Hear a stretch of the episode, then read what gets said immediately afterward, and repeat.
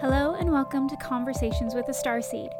I'm your host Shiona, and I am in fact a starseed. In these episodes, I want to discuss everything from what seems like the small and mundane to the large existential concepts I encounter and look forward to along my journey. So now, let's expand and explore perceptions, lenses, and understandings of our universe and beyond.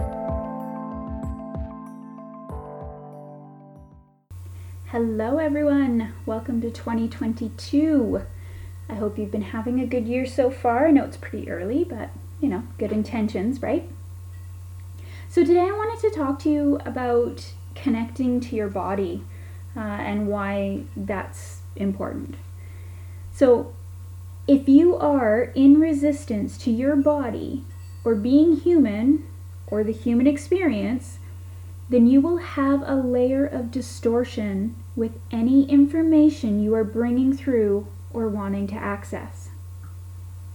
So what does that mean? Well, that means that you won't be able to access the full spectrum of information either from your source point or from any other collective. It's like seeing through a fog. So you may think you see something in the distance, the shape, maybe the outline, and then you begin to make a story of what it is, what it means. You begin to fill in the blanks. But what you thought was a person that was coming towards you with malintentions was actually just a tree. Or sometimes you're just wandering in the fog without being able to pick up anything. This is how things are happening when you're not bringing your body along for this ride. You're having that distortion, you're missing some of the information and may just be, well, making it up. So in my own life, before falling in love with my human body and experience, I was pretty consistently in turmoil. My health would fluctuate. I suffered with anxiety, depression, even cancer at one point. I had a gallstone at a very young age, which all the doctors said was impossible, which then led to me actually having my gallbladder removed. I felt abandoned a lot. I felt like no one could understand or hear me. Mentally, emotionally, physically, I was fighting. I felt like my body was against me. I was never happy or appreciative of my body or what it was trying to do or tell me. And yet the more of a voice or a seat at the table that I give my body, the more I now receive. I see so many people go on these incredible spiritual journeys to develop their clairs, their abilities, reading cards, talking to those who have passed on, maybe even contacting aliens. Learning to heal their body and life. Ooh, wait, there it is. Did you hear it? Did you pick it up? I want to heal something in my body, but I'm ignoring it. How well do you think that's going over? I want to do all these really cool magical things that have no relation to my physical body, but I want the information to come through into this physical incarnation. Yikes. If you do not bring your physical body along on this or any other type of journey you're on, especially anything in the metaphysical realm, you're missing a huge piece. And I will go as far as to say you will hit a wall. For some, this will happen early in not receiving any information, any hits, any intuitive knowings. Some will struggle with a clair. Some will experience burnout and or illness. So what if your physical body holds the key to being able to do all those really cool things you want to do? When I discovered I was a starseed and started leaning and learning more and more, I felt entitled to not like my body. I wasn't from here. This isn't my natural form. No wonder I didn't love this body or experience. I was going straight into victim, into the poor me control drama that we've talked about before. Well, shit. Okay, that's not going to work for me. And after some thought, I came back to radical responsibility. I chose to be here. From wherever or whatever I was prior to my first incarnation, I chose to be here. Now, I may not have chosen to keep reincarnating, but shit happens. We just gotta deal with it the best way we can. So if I want the sovereignty, the choice going forward, I need to clean all this up. Mentally, physically, emotionally, spiritually. Leaving out any of those layers causes a hiccup in the flow of information. A missing piece in the chain, if you will. So when it comes to the physical aspect, there's a lot to consider. There's movement and diet, which most people focus on and start at. Even there, do we actually look and listen to our body, or do we adopt what has worked for someone else? I'm not saying that that's wrong, because I do think any movement is important. And often foods considered generally healthy are. I think we've forgotten, though, to tune in and ask our body how it wants to move or what it needs nutritionally. Just because my body really likes cashews doesn't mean someone else's body will. They may have an, a crazy reaction or an allergy to them. Well, they're generally considered healthy, but for that body, not so. We've been taught how not to trust our body through our upbringing and our schooling. We've been told or taught when it's acceptable to use the washroom or to eat. Those are some of the most basic, basic things our body knows when and how to do.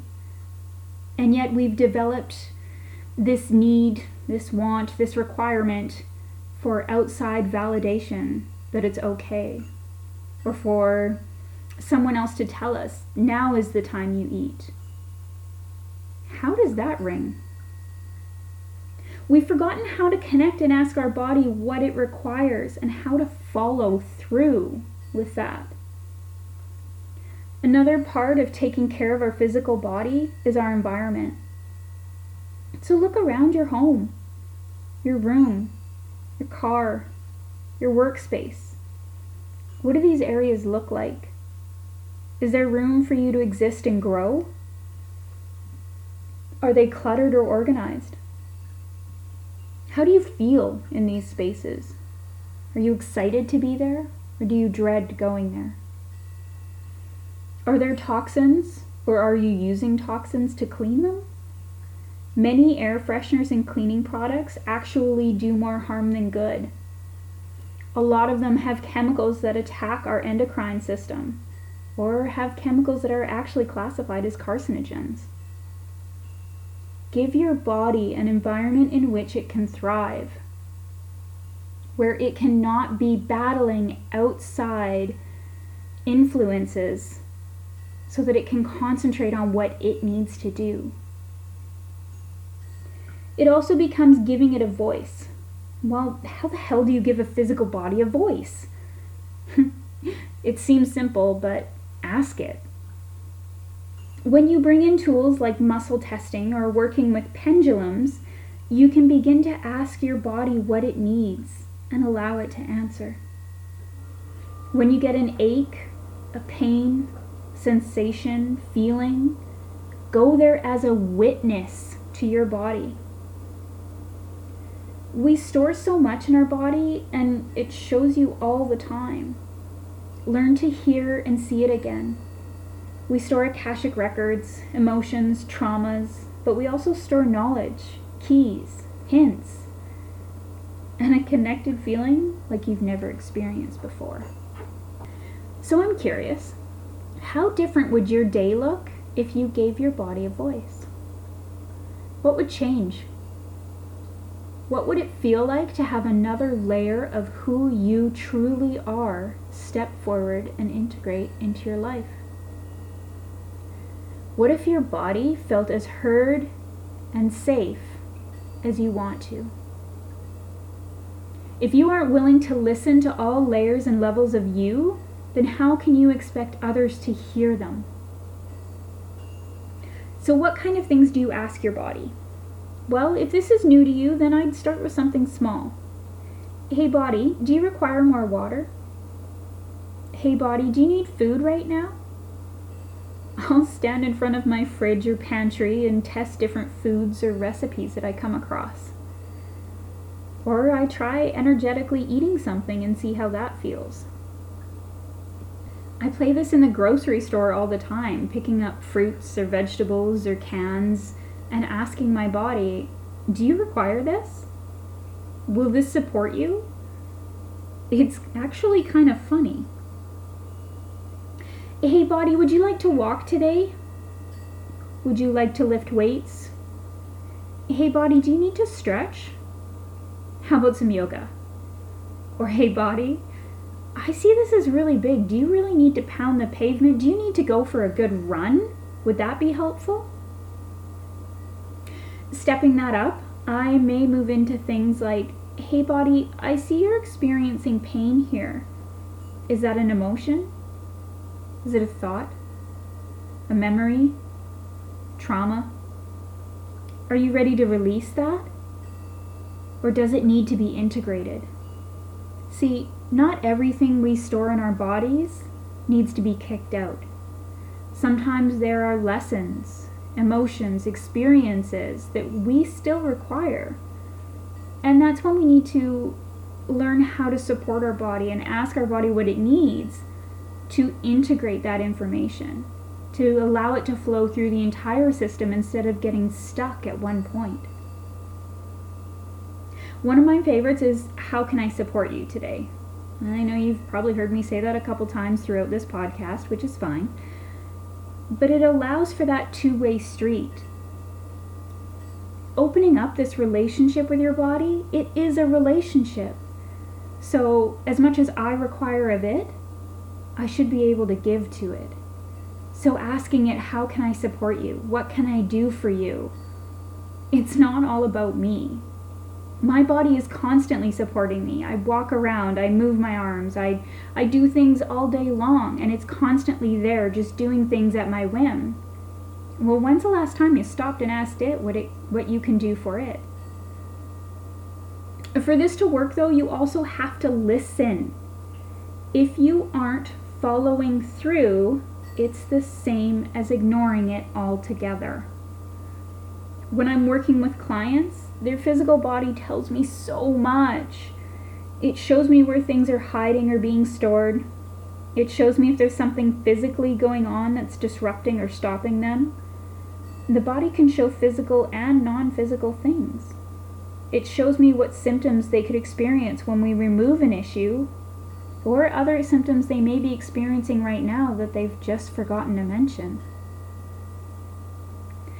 The more I've connected with my body, the more at home I have really begun to feel. The more connection I experience, the better I get in my work, the more of the spectrum of information I can receive.